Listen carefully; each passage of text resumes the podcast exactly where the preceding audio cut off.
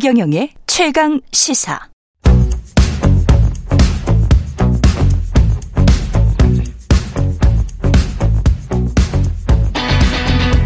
심리로 들여다보는 세상 이야기.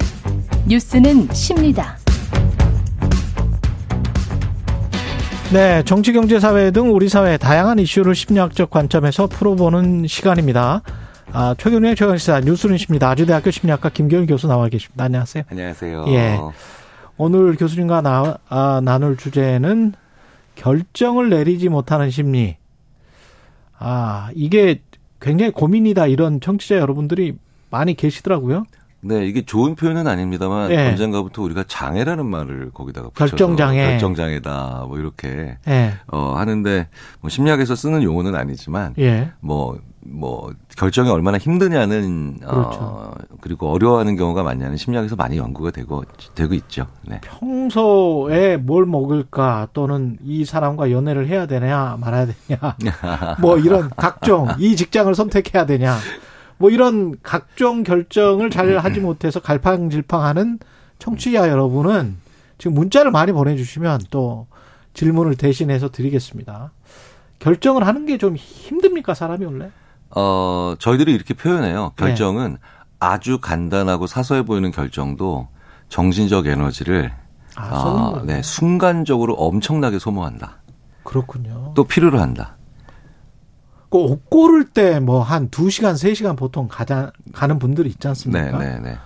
그, 그 엄청난 에너지를 쏟는 거네요. 그러면은 어, 그렇죠. 물리적으로도 그렇고. 예. 근데 이제 그것 과정 자체를 그러니까 고르는 것이 목적이 아니라 보는 것 자체를 즐기는 경우가 또 있긴 있지만 예. 이제 그래서 뭐 저도 이게 보면은 아내가 백화점 가면은 결정장애야 막 이제 저도 이제 농담을 했더니 그게 아니라 과정 자체를 즐기는 거야. 아, 과정 네, 자체를. 네, 네. 그런 건 좀 이제 빼줘야 되죠. 맞다, 맞다, 맞다. 네, 그런 건 빼야 되지만 예. 그냥 고르고 결정을 해야 되는데도 계속 2시간, 3시간씩 힘들어하는 경우는 예. 분명히 있죠. 어, 일반적으로 어, 첫 번째 요인이 뭐냐면요. 어, 이런 얘기 많이 하거든요. 체력과 정신력이 같은 건전지를 사용한다. 체력과 정신력이 같은 전지를, 네, 네. 같은 건전지를 사용한다? 네, 그러니까 체력이 떨어지면 예. 정신력도 같이 떨어지는 거거든요. 그렇습니다. 그렇죠. 예. 네. 예. 그래서 제가 이제 어, 축구 그 해설하시는 분들한테 예. 이제 체력은 바닥났으니 정신력으로 싸우자 이런 얘기 좀 들어 하시라고 아. 좀 그만하자고. 그건 말이 안 된다. 네네, 농담으로 이제 그런 말씀을 드리는데 예.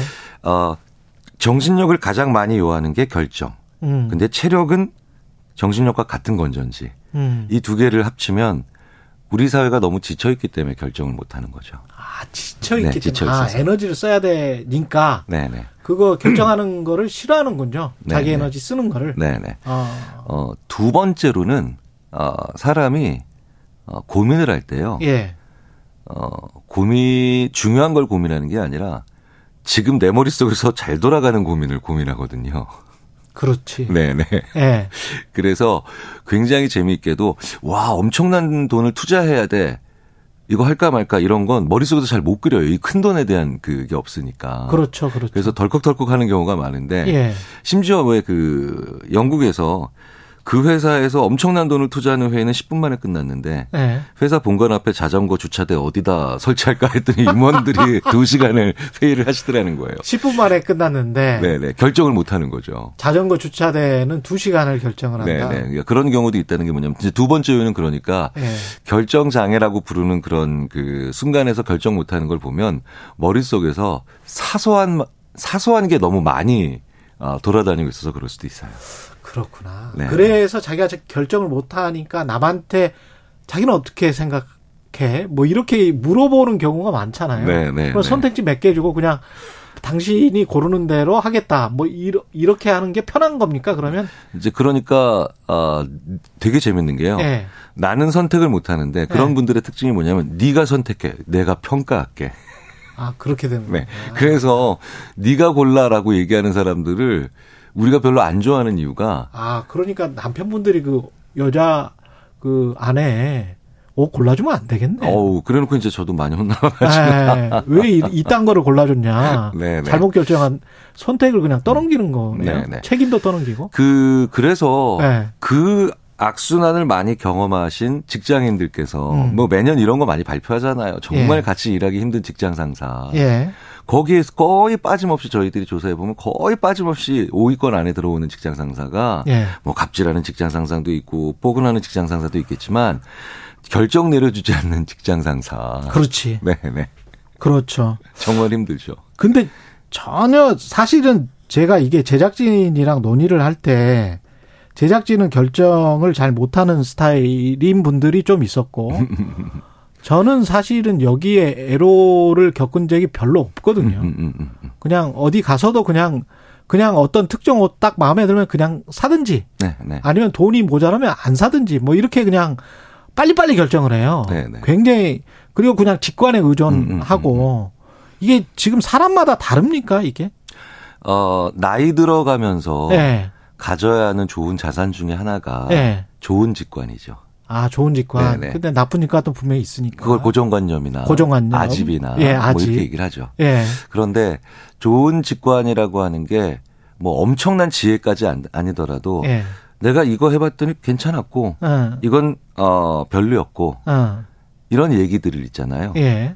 스스로 많이 하는 사람이 좋은 직관을 쌓아갑니다. 아 그렇습니까? 그러니까 예. 입을 꾹 닫고 음. 아 그거 샀는데 별로였어.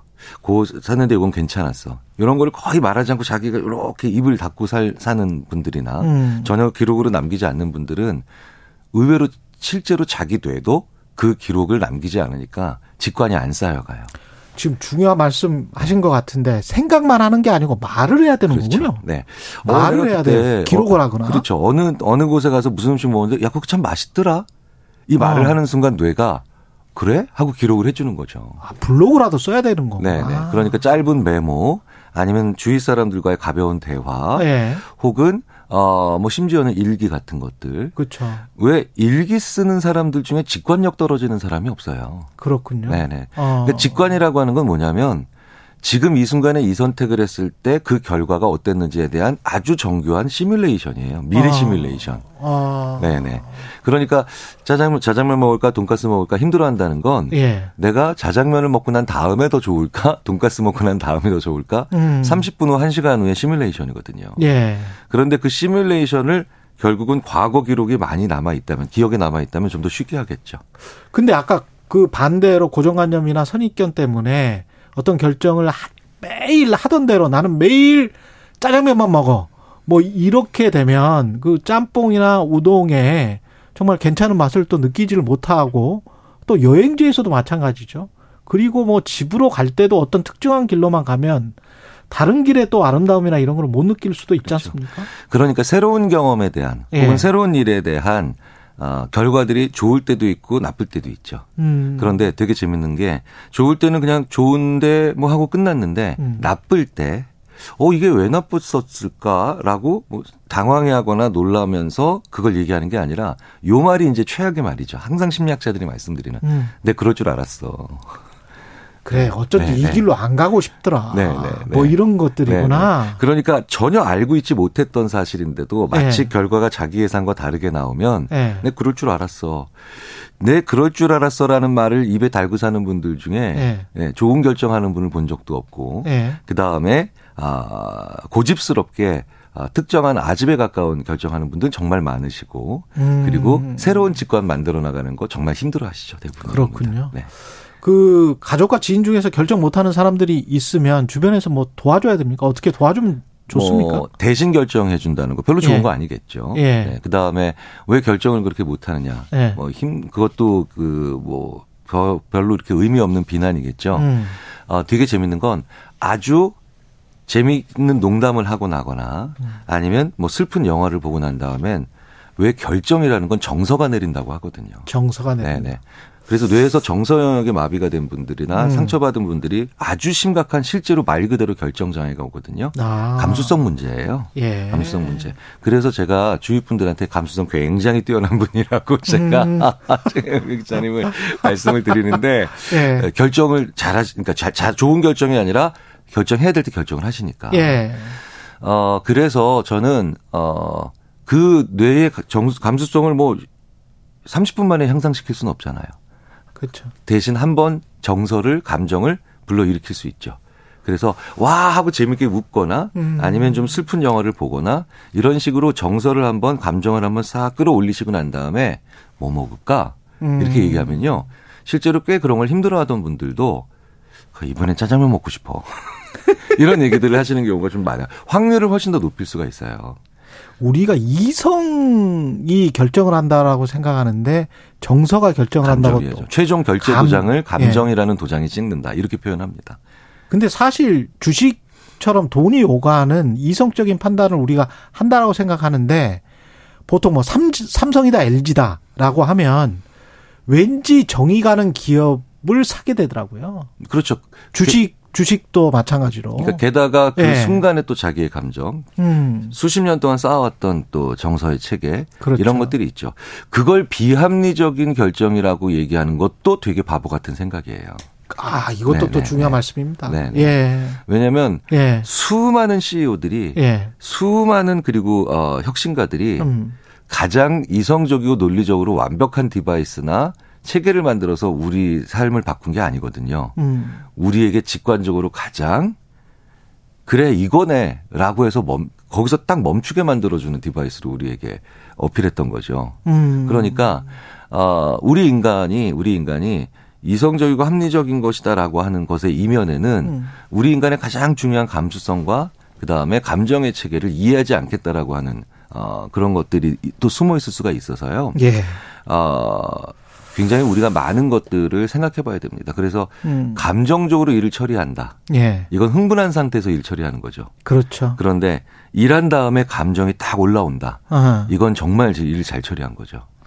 그 CEO 스타일들도 뭐 대부분은 대부분의 기업이 철저하게 사전에 마케팅 리서치를 하고 그리고 소비자 조사까지 다 한 다음에 제품을 개발해서 만들고 출시를 하지 않습니까? 근데 스티브 잡스처럼 내가 내가 좋아하는 거를 만들면 당신들도 좋아할 거라는 뭐 아주 정말 엄청난 통찰력을 가진 사람들이 있잖아요. 네, 네. 어떤 걸까요, 이게? 어떤 결정이 맞는 결정으로 이르는 어떤 길일까요?